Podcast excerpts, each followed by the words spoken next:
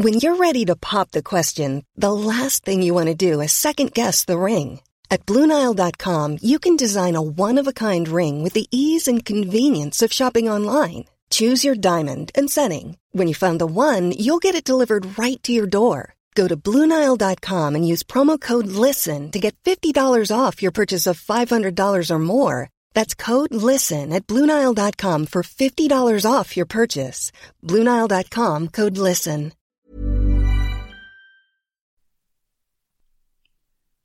تو روز شیشم آذر 1322 و درست وقتی که قوای متفقین ایران رو به اشغال خودشون در آورده بودن کنفرانسی تو تهران با شرکت فرانکلین روزولت رئیس جمهور آمریکا وینستون چرچیل نخست وزیر انگلستان و مارشال استالین از اتحاد جماهیر شوروی شروع شد که هدفش برنامه ریزی برای باز کردن جبهه دوم در غرب اروپا و شکست آلمان و در کل تعیین سرنوشت جنگ بود.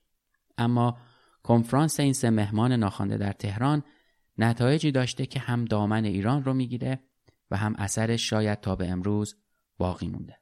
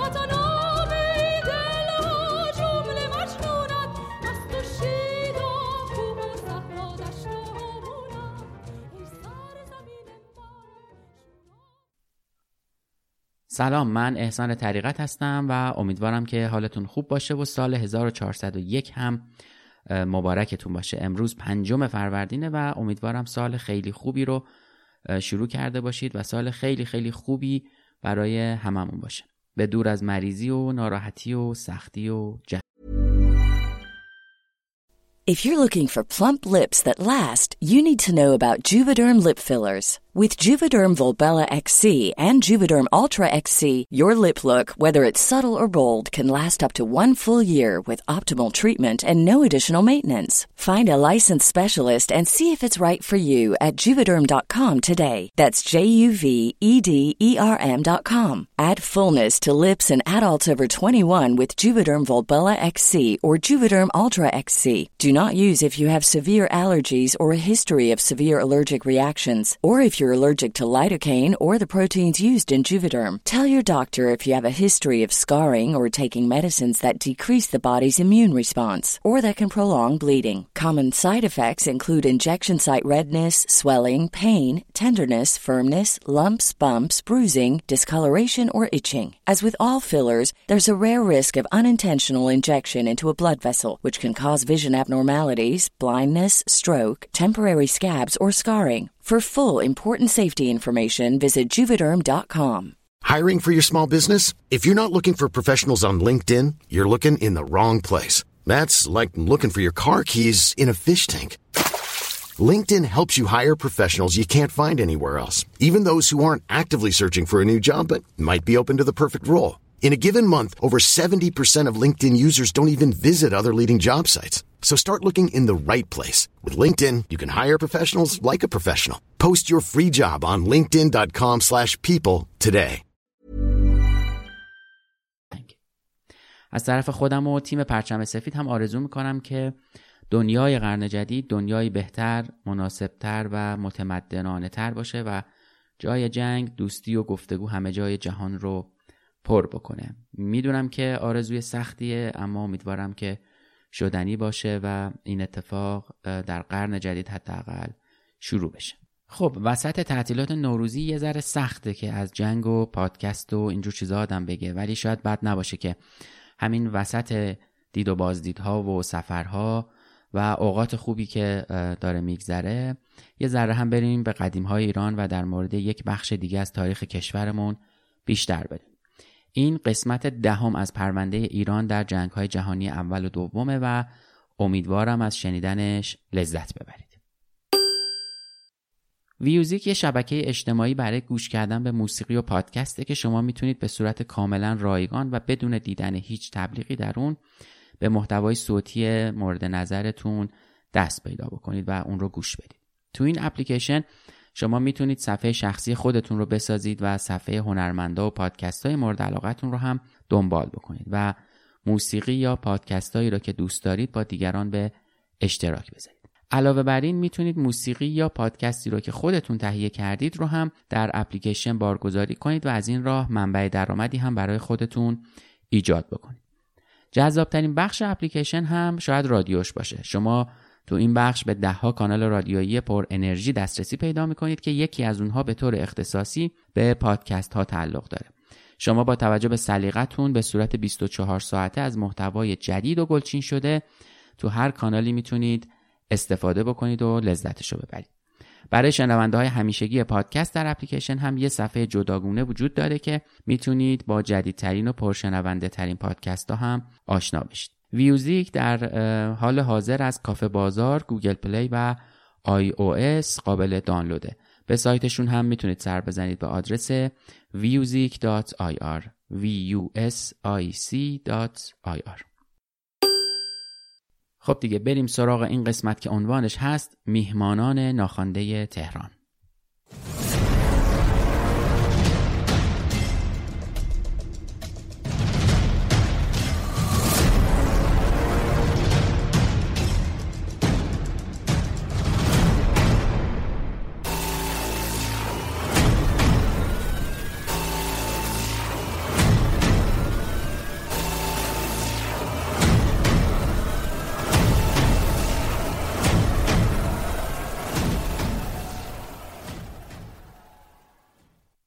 روز ششم آذر 1322 همون جوری که اول همین قسمت هم گفتم درست وقتی که قوای متفقین ایران رو به اشغال خودشون درآورده بودن کنفرانسی تو تهران با شرکت فرانکلین روزولت رئیس جمهور آمریکا وینستون چرچیل نخست وزیر انگلستان و مارشال استالین از اتحاد جماهیر شوروی شروع شد که هدفش برنامه ریزی برای باز کردن جبهه دوم در غرب اروپا و شکست آلمان و در کل تعیین سرنوشت جنگ و یه جورایی تعیین های جدید سیاسی در دنیا بود. تو جریان جنگ جهانی دوم کشورهای بزرگ متفق که در جنگ علیه متحدین دو کنار هم قرار داشتن و به هم کمک می‌کردن سه تا کنفرانس مهم در تهران، یالتا و پوتسدام در راستای طراحی نقشه های جنگی و استراتژی نظامی و همینطور اوضاع جهان بعد از جنگ برگزار کردن. بالاخره متفقین تقریبا داشتن متوجه می شدن که برنده و بازنده جنگ کیه و به اصطلاح خودمون دنبال برقراری یه نظم جدید در جغرافیای سیاسی دنیا بودن. کنفرانس تهران تو روز 6 آذر 1322 به مدت چهار روز تو پایتخت کشورمون برگزار شد و توی اون درباره نقشه های جنگی متفقین تا شکست کامل آلمان تصمیم گیری شد.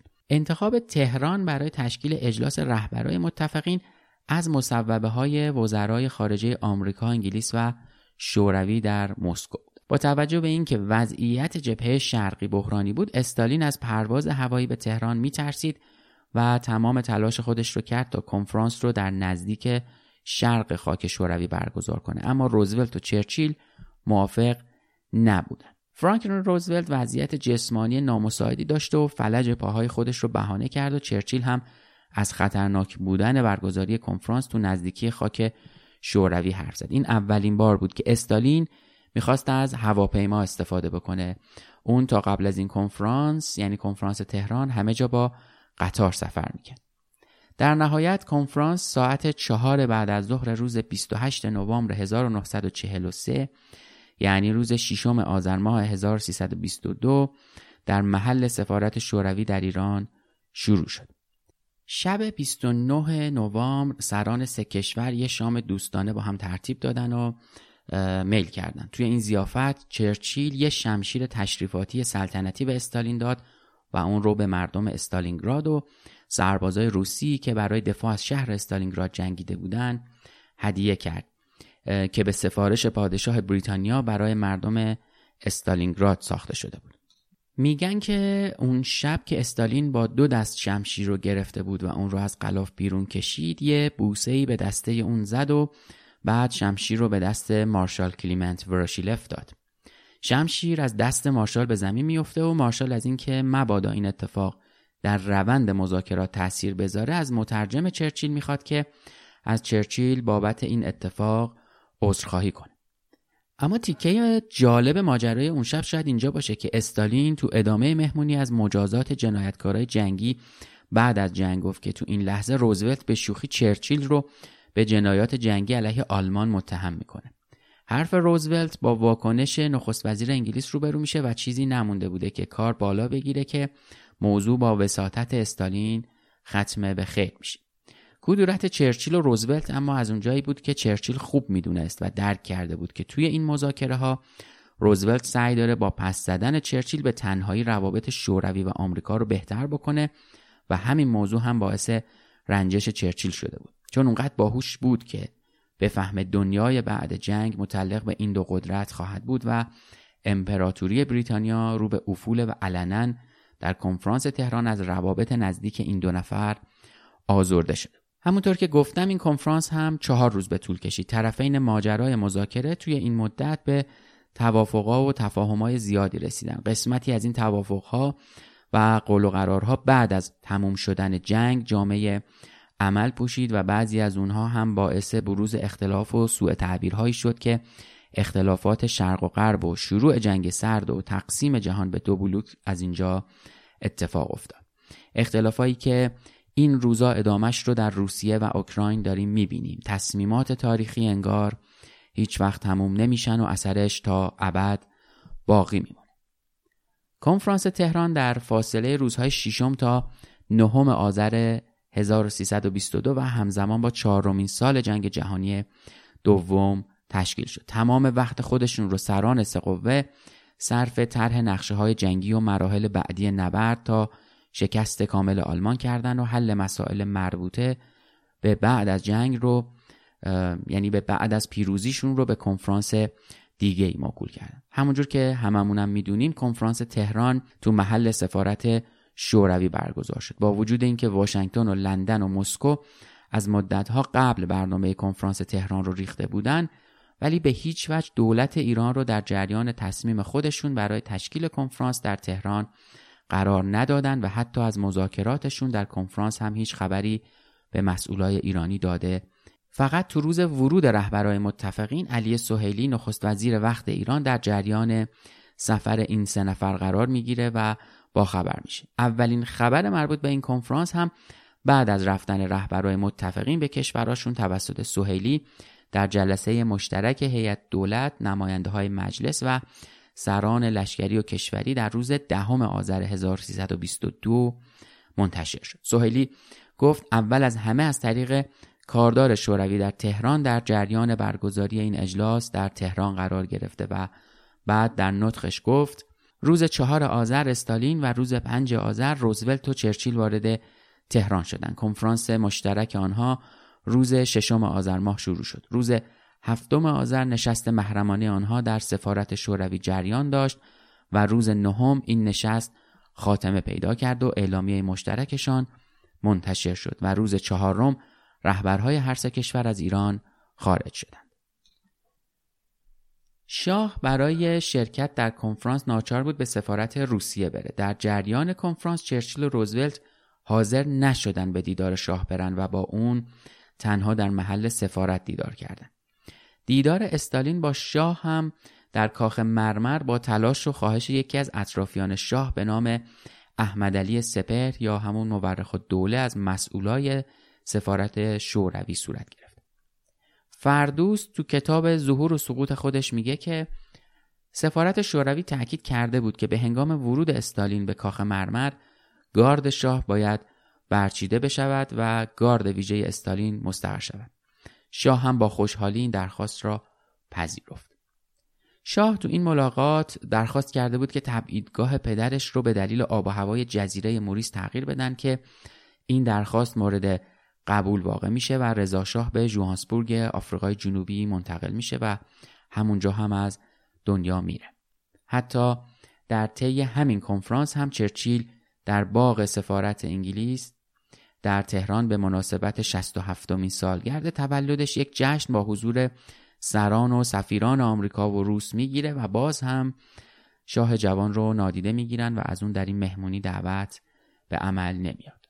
تو کنفرانس تهران بود که طرح عملیات نهایی برای درهم شکستن نیروی مقاومت آلمانیا تهیه شد. همینطور طرح ایجاد جبهه دوم و پیاده شدن قوای آمریکایی، انگلیسی، کانادایی و فرانسه آزاد در سواحل نورماندی فرانسه تو 16 خرداد 1323 و ضد حمله بزرگ ارتش سرخ شوروی به نیروهای آلمان با هدف بیرون روندن قطعی آلمانیا از خاک شوروی در تیر 1323 از جمله مسائلی بود که تو این نشست براش تصمیم گرفته شد.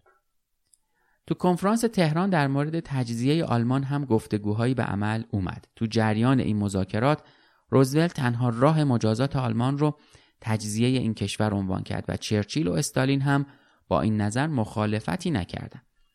با اینکه استالین پیشنهاد کنفدراسیونی کردن آلمان رو رد کرد و اون رو تهدیدی علیه امنیت مرزهای شوروی می‌دونست اما پیشنهاد تجزیه آلمان رو به عنوان پایه مذاکرات قبول کرد.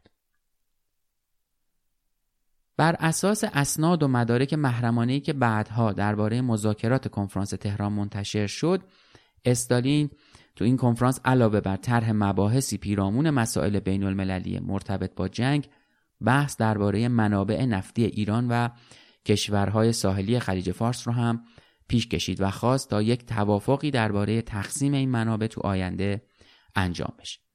با این همه چرچیل گفت که الان زمان مناسبی برای طرح این مسئله نیست و گفتش که مسائل اقتصادی جهان باید به طور کلی در آخر جنگ مورد بررسی قرار بگیره اما بزرگترین موفقیتی که تو کنفرانس تهران نصیب استالین شد نزدیکی به روزولت و جلب اعتمادش بود که نتایج خودش رو در مدت باقی مانده جنگ و کنفرانس یالتا هم نشون داد. کنفرانس سران سه کشور بزرگ تو تهران تو اعلامیه پایانی خودش که شامل یک مقدمه نه فصل و شش زمیمه بود استقلال و تمامیت ارزی ایران رو هم تایید کرد و تضمین کرد و تعهد قبلی انگلستان و شوروی رو درباره تخلیه ایران به فاصله 6 ماه بعد از پایان جنگ مورد تایید قرار داد. ولی امضا کننده های این اعلامیه خیلی پایبندی به تعهد خودشون درباره ایران حداقل نشون ندادن. این به این معنی بود که پافشاری انگلیس و شوروی برای کسب امتیازات نفتی از دولت ایران و به خصوص اقدام روزها در منوط ساختن خروج نیروهاشون از ایران به اخذ امتیاز نفتی دریای خزر نقض آشکار حاکمیت ملی و تمامیت ارزی ایران بود و این یعنی نقض تعهداتشون در اعلامیه یاد شده. زمانی که استالین اعلامیه احترام به استقلال و حاکمیت ملی و تمامیت ارزی ایران رو امضا می کرد شهرهای شمالی ایران تو اشغال ارتش سرخ بود و وقتی اعتبارنامه سید جعفر پیشوری تو نخستین روزهای کار مجلس چهاردهم رد شد اون و قاضی محمد به عنوان رهبرای دو حزب دموکرات آذربایجان و کردستان با کمک نظامی روزها تو این دوتا استان اعلام خودمختاری می‌کنن. روزها تا زمان انعقاد قرارداد تأسیس شرکت مختلط نفتی ایران و شوروی تو 15 فروردین 1325 و تشکیل کابینه ائتلافی با حزب توده در تهران در دهم مرداد 1325 حاضر نمیشن که از ایران خارج بشن. آمریکایی و انگلیسی ها هم که تو کنفرانس تهران اعلامیه استقلال و حاکمیت ملی و تمامیت ارزی ایران رو امضا کردن به راحتی مایل به خروج از ایران نبودن. سه ماه بعد از اون تو اسفند 1322 دو هیئت انگلیسی و آمریکایی از جانب شرکت های نفتی Socony Vacuum و Sinclair آمریکایی و شرکت Royal Dutch Shell انگلیسی هلندی به تهران اومدن و هر دوتاشون خواستن تا امتیاز نفت در نواحی جنوب شرقی ایران رو بگیرن مذاکرات و حتی حضور نماینده ها در تهران محرمانه نگاه داشته شده بود و جز چند نفر از مقامات بلندپایه دولت کسی از مذاکرات ساعد نخست وزیر با اونها اطلاعی نداشت انگلیسی ها زمانی نیروهای خودشون رو از شهرهای جنوبی ایران خارج کردند که تونستن طیف وسیعی از سیاسیون وابسته به خودشون رو در جریان تقلبات انتخاباتی چهاردهمین دوره قانونگذاری ایران به مجلس بفرستن.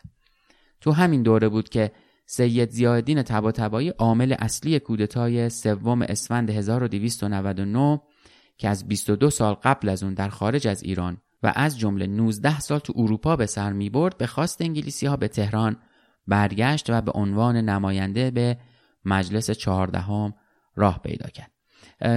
گفتنیه که این بزرگترین کنفرانسی بوده که تا اون تاریخ تو ایران تشکیل شده بوده و به همین مناسبت شهرداری تهران سه تا خیابونش در پایتخت رو به نام رهبرهای این سه کشور نامگذاری کرد. مردم اما گرفتار یک لقمه نان بودند. نان مشکل اساسی بود و خیلی خیلی وضعش بد بود. ارتش و شهربانی هم اینا مطلقا نابود شده بود. اختیار کشور افتاده بود دست لاتا. یعنی بدون اجازه لاتا نونوایی به هیچ کس نون نمی‌داد. اشخاصی بودن صبح می‌رفتن تا شب تو نونوایی. وای میستن حتی یک نون گیرشون نمیومد کمبودی داشت برای کسانی که پارتی نداشتن سنگک گرفتن. ساعت سه شب می‌رفتیم جلو سنگخانه می نشستیم تا نوبت برسه. Members of the Iranian government enter the royal palace in Tehran. To congratulate the new Shah, Mohammad Reza Khan. شاه جوان ایران هم چندان از آینده اش مطمئن نبود پدرش رضا شاه پس از یورش متفقین مجبور شد از قدرت کنارگیری کند محمد رضا شاه می‌دانست بر تختی تکیه زده که پایه هایش سست است او نه در داخل کشور قدرت چندانی داشت و نه قدرت های جهانی جدیش می گرفتند.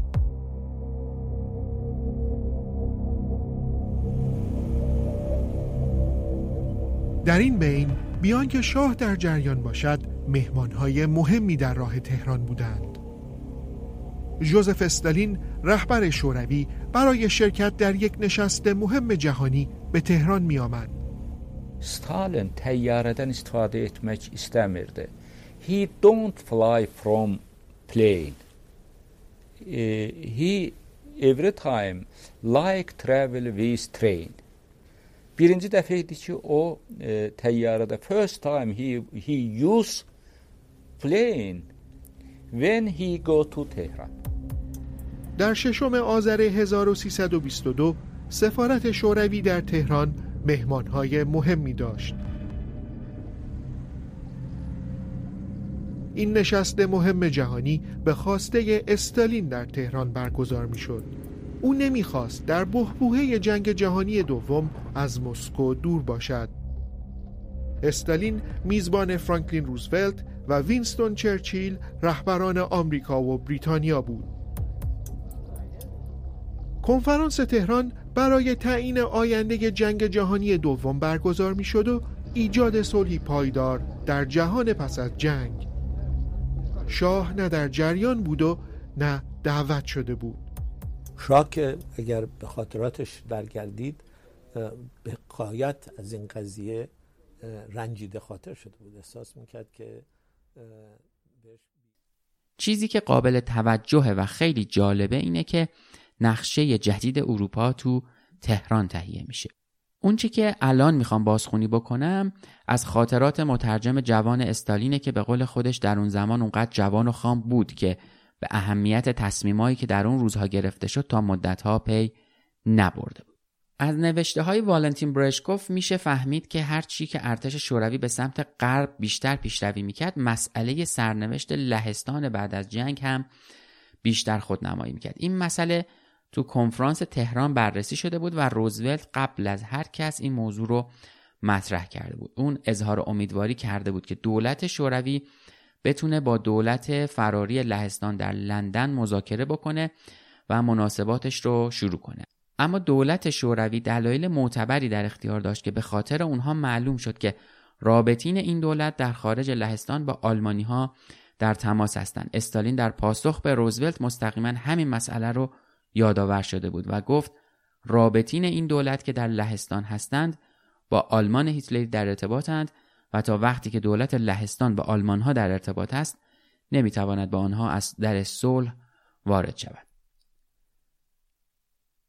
تو اون جلسه چرچیل پیشنهاد کرد تا نقشه جدید اروپا ترسیم بشه و قسمت شرقی لهستان به شوروی داده بشه و از غرب به لهستان اجازه ورود به آلمان داده بشه و قسمتی از آلمان هم به خاک لهستان الحاق بشه.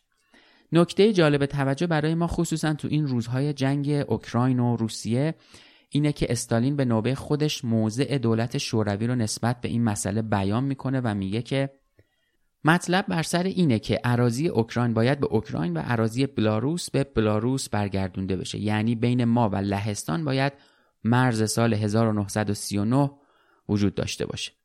مولوتف وزیر امور خارجه روسیه توضیح داد که معمولا این مرز رو به اسم وزیر امور خارجه انگلستان سالهای 20 یعنی خط کرزون صدا می‌کنن. حالا خط کرزون چیه؟ خط کرزن اولین بار توسط شورای عالی جنگ برای تعیین حد فاصل بین کشور تازه تأسیس لهستان و اتحاد جماهیر شوروی سوسیالیستی بعد از جنگ جهانی اول ایجاد شد. این پیشنهاد توسط وزیر امور خارجه وقت بریتانیا یعنی جورج کرزن مطرح شد. تا به عنوان پایه‌ای جهت ترسیم مرز مشترک بین شوروی و لهستان مورد استفاده قرار بگیره. اما به واسطه ادامه جنگ بین دو طرف مورد توجه قرار نمی‌گیره. تو طول جنگ جهانی دوم این خط به یک عامل ژئوپلیتیک تبدیل میشه.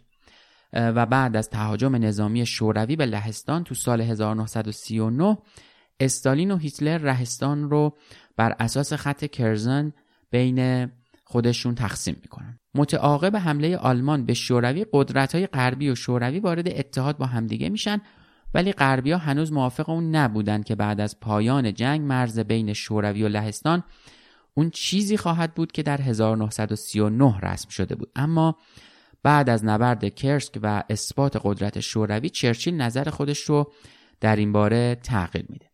طبق موافقت نامه ای مخفی که در کنفرانس تهران تهیه و در کنفرانس یالتا هم تایید شد روزولت، چرچیل و استالین به عنوان رهبرهای دولتهای متفق تأکید کردند که خط کرزن باید با بعضی تغییرات 5 تا 8 کیلومتری مبنای تعیین مرز بین شوروی و لهستان بعد از تموم شدن جنگ بشه. وقتی که چرچیل پیشنهاد کرد طبق خط کرزن قسمتی از گالیسیای شرقی از جمله شهر لووف رو جزئی از خاک لهستان بدونن و باقی بمونه استالین گفتش که دولت شوروی نمی‌تونه قلمروی کمتر از اون چیزی که قبلا دولت بریتانیا خودش بارها بر اون تاکید کرده رو به تصرف در بیاره در توافق متفقین تعهد میشه که در ازای جدایی این قسمت ها از خاک لهستان بخشایی از آلمان که سرزمین های احیا شده نامیده میشه رو به لهستان بدن و با لهستان ادغام بشه. مرزای امروزی بین لهستان بلاروس و اوکراین همون چیزیه که طبق خط کرزن در پایان جنگ جهانی دوم در کنفرانس تهران تعیین شده بود. بنا به ابتکار روزولت در کنفرانس تهران تبادل نظری هم در مورد مسئله فنلاند مطرح شد. از جمله قرامت خساراتی که از ناحیه فنلاند در جنگ به اتحاد شوروی وارد شده بود و اینکه رابطه فنلاند با آلمان برای دورانی باید قطع بشه و آلمانی ها اونجا باید خاک فنلاند رو ترک کنن. چرچیل با اشاره به اینکه قرامت زیان وارد شده به اتحاد شوروی از طرف فنلاند وقت جنگ و به عنوان متحد آلمان جای تردید داره این ماجرا رو داستان می‌کنه و در موردش بحث می‌کنه فنلاندیا ممکنه برخلاف اراده خودشون تابع کشور دیگه ای شده باشن. و چرچیل میگه که ما انتظار داریم که امنیت ضروری مرزهای روسیه تعمین بشه ولی ما خواهش می‌کنیم که با فنلاندی ها با گذشت رفتار بشه. رئیس دولت شوروی خبر داد که مدتی قبل بوهمان معاون وزارت امور خارجه سوئد به اطلاع نماینده شوروی در سوئد رسونده بود که فنلاندیا می‌خواستند با روسها صحبت بکنن ضمنا بوهمان گفته بود که فنلاندی ها میترسند که روسیه فنلاند رو از استقلال محروم بکنه و اون رو به یکی از استانهای خودش تبدیل کنه استالین خبر داد که دولت شوروی چنین قصدی نداره و مخالفتی با آغاز گفتگوها با فنلاندی ها هم نداره و اونها می‌تونن برای مذاکره به مسکو بیان.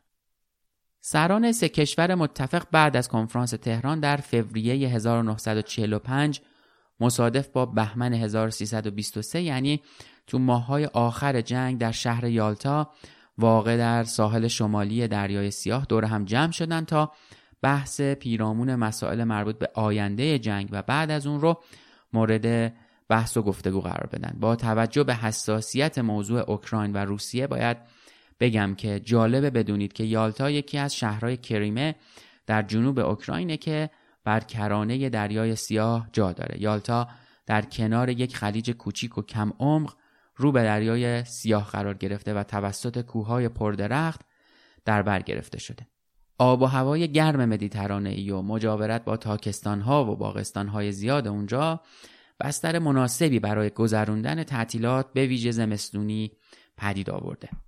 در کنفرانس یالتا طرفین به توافقهای مهمی هم دست پیدا می کنند. ادامه جنگ تا شکست کامل آلمان و تسلیم بدون قید و شرط این کشور تقسیم آلمان به چهار منطقه اشغالی بین شوروی، آمریکا، انگلستان و فرانسه و تقسیم برلین به چهار منطقه اشغالی و یک راه عبور آزاد به سمت غرب خل اصلاح کامل آلمان و اجبارش به پرداخت قرامت جنگی انزمام قسمتی از شرق لهستان به خاک شوروی و ملحق شدن قسمت شرقی آلمان از رود اودرنایسه و پروس شرقی به خاک لهستان تشکیل حکومت دموکراتیک با انجام انتخابات آزاد در همه کشورهای آزاد شده.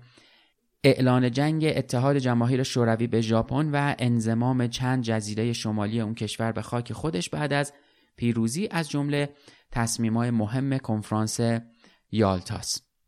سران سه کشور همینطور تصمیم گرفتند. کشور کره که تحت اشغال ژاپنی ها بود مورد حمله آمریکا و شوروی قرار بگیره و یک مدت بعدش تخلیه و مستقل بشه. اونا همینطور خواستار پذیرفته شدن منشور آتلانتیک به عنوان اساس روابط کشورها بعد از جنگ شدن. منشور آتلانتیک هم سال 1941 از طرف روزولت و چرچیل صادر شد. عدم تجاوز و عدم تغییر مرزهای کشورها بدون رضایت مردم اون کشور و حق حاکمیت ملی و انتخاب آزادانه حکومت برای همه ملتها و بالاخره همکاری بین المللی و آزادی رفت آمد در دریاها و آبراههای بین المللی رو به رسمیت شناخته بودند توی این منشور. همین منشور پایه و اساس به وجود اومدن ناتو هم شد. ناتویی که توی یوتیوب هم ازش صحبت کردم و لینکش رو در جزئیات این قسمت می‌ذارم و می‌تونید اونجا بیشتر دربارش ببینید و بشنوید. این رو هم بگم که ما در پلیلیست پادکست پرچم سفید در یوتیوب درباره ویدیوهای مرتبط با تاریخ جنگ هم اونجا مطالبی می‌ذاریم که به نظرم خالی از لطف نیست و می‌تونید از لینک توضیحات همین قسمت اونجا رو برید و ببینید. این موضوع یعنی ماجرای پایه و اساس به وجود اومدن ناتو بود که به محض پایان جنگ یک سازمان بین المللی جدید جایگزین جامعه ملل سابق شده و برای تنظیم اساسنامه اون یک کنفرانس دیگه تشکیل شد. از تصمیمات دیگه این بود که توی کنفرانس یالتا بر سر اون توافق به عمل اومد.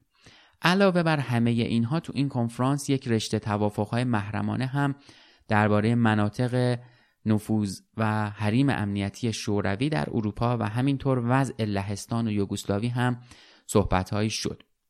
تصمیماتی که هنوز داریم اثرش رو بعد از 70 80 سال می‌بینیم. درست سه ماه بعد از پایان کنفرانس یالتا جنگ با تسلیم بیقید و شرط آلمان تو هشتم ماه می تموم شد و سه ماه بعد از اون با پرتاب اولین بمب اتمی به سمت هیروشیما در ششم اوت 1945 ژاپن هم بدون قید و شرط تسلیم متفقین شد. این قسمت قرار بود که فقط درباره کنفرانس تهران باشه. منتها تو این ماه اخیر وقتی دیدم که هنوز اثرات این تصمیمات و کنفرانس ها به شدت تو زندگی مردم دنیا مشهوده نتونستم درباره باقی این کنفرانس ها و تصمیماتی که در این دیدارها گرفته شد بی تفاوت بمونم و حیفم اومد که اون رو برای شما به صورت خلاصه تعریف نکنم.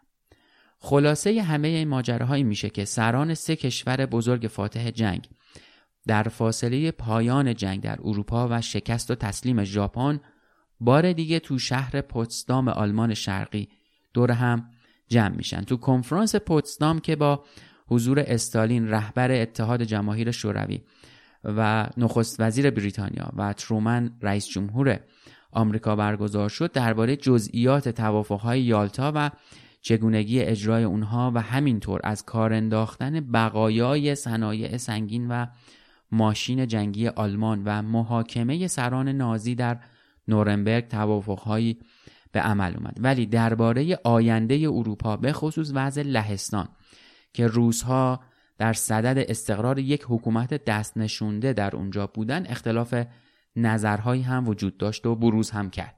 این اختلاف نظرها بعدها به علت خودداری شوروی از اجرای توافقهای حاصل شده از اولین کنفرانس سران در تهران و عدم تخته ایران از نیروهای شوروی در مهلت مقرر شدت می‌گیره و دولت شوروی سرانجام بر اثر تهدید ترومن به مداخله در ایران از حمایت حکومت دست نشونده خودش در آذربایجان و کردستان ایران دست برمیداره. محاصره برلین اما تو سال 1948 و بستن راه های زمینی بین این شهر و آلمان غربی ضربه مستقیم دیگهی به پیمانها و توافقهای زمان جنگ بود که بحران روابط شرق و غرب رو تشدید کرد و تشکیل بلوک ها و اتحادیه های نظامی متخاصم رو هم به دنبال خودش داشت. شاید همین تصمیمایی که تو کنفرانس تهران گرفته شد مقدمات پیروزی متفقین در جنگ جهانی دوم رو فراهم کرد. ایران چه به خاطر موقعیت جغرافیایی و چه به خاطر راه آهنش و چه به خاطر کنفرانسش ناخواسته نقش مهمی رو برای مردم اروپا ایفا کرده. برای همین همیشه در تاریخ از ایران به عنوان پل پیروزی یاد می‌کنن. صلحی که تا همین چند هفته پیش در جریان بود اما باز داستان دیگه ای رو برای مردم داره رقم می‌زنه. اگر سر به سر تن به کشتن دهی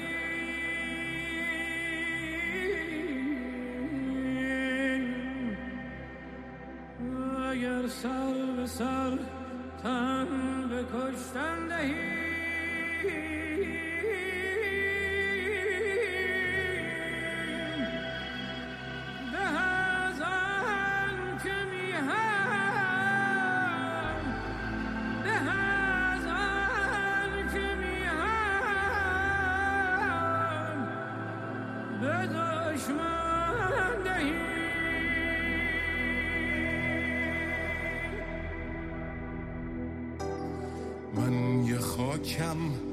که زخمی جنگه ایستاده با این که مجروحه من یه خاکم که خنده ساله.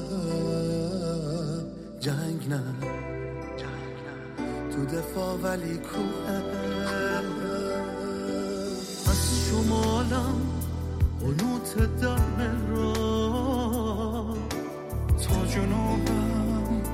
سماع مولاست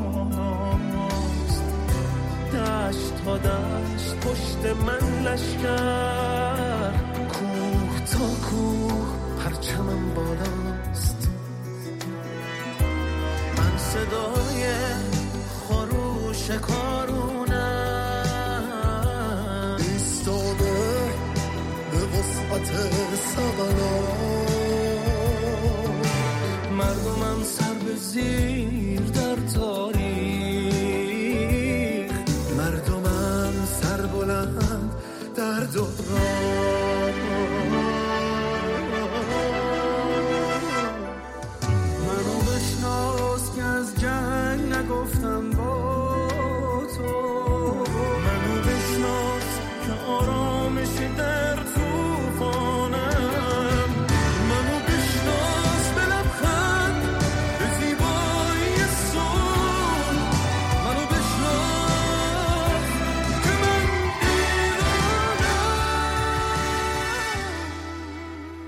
چیزی که شنیدید قسمت دهم از پرونده ایران در جنگ های جهانی اول و دوم بود به اسم میهمانان ناخوانده تهران.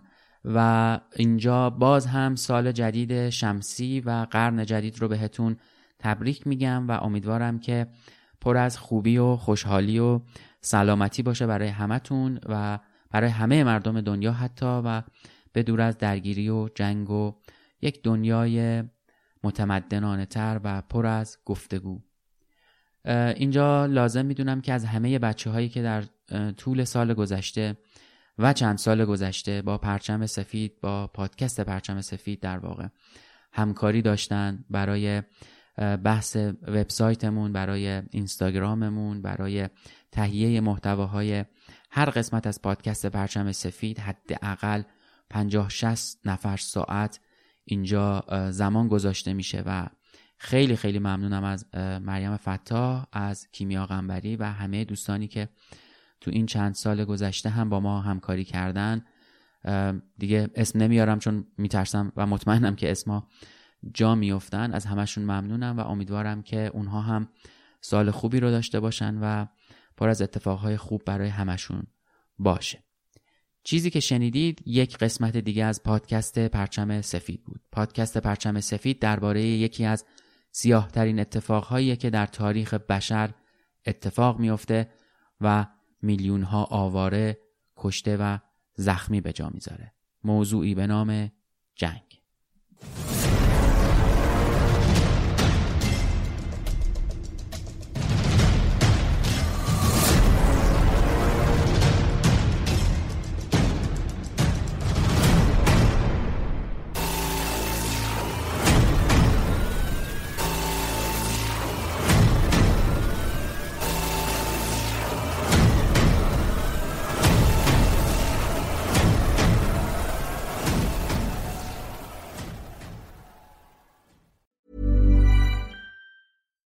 When we're on a budget, we still deserve nice things. Quince is a place to scoop up stunning high-end goods for 50 to 80% less than similar brands. They have buttery soft cashmere sweaters starting at $50, luxurious Italian leather bags, and so much more. Plus, Quince only works with factories that use safe, ethical, and responsible manufacturing. Get the high-end goods you'll love without the high price tag with Quince. Go to quince.com/style for free shipping and 365-day returns.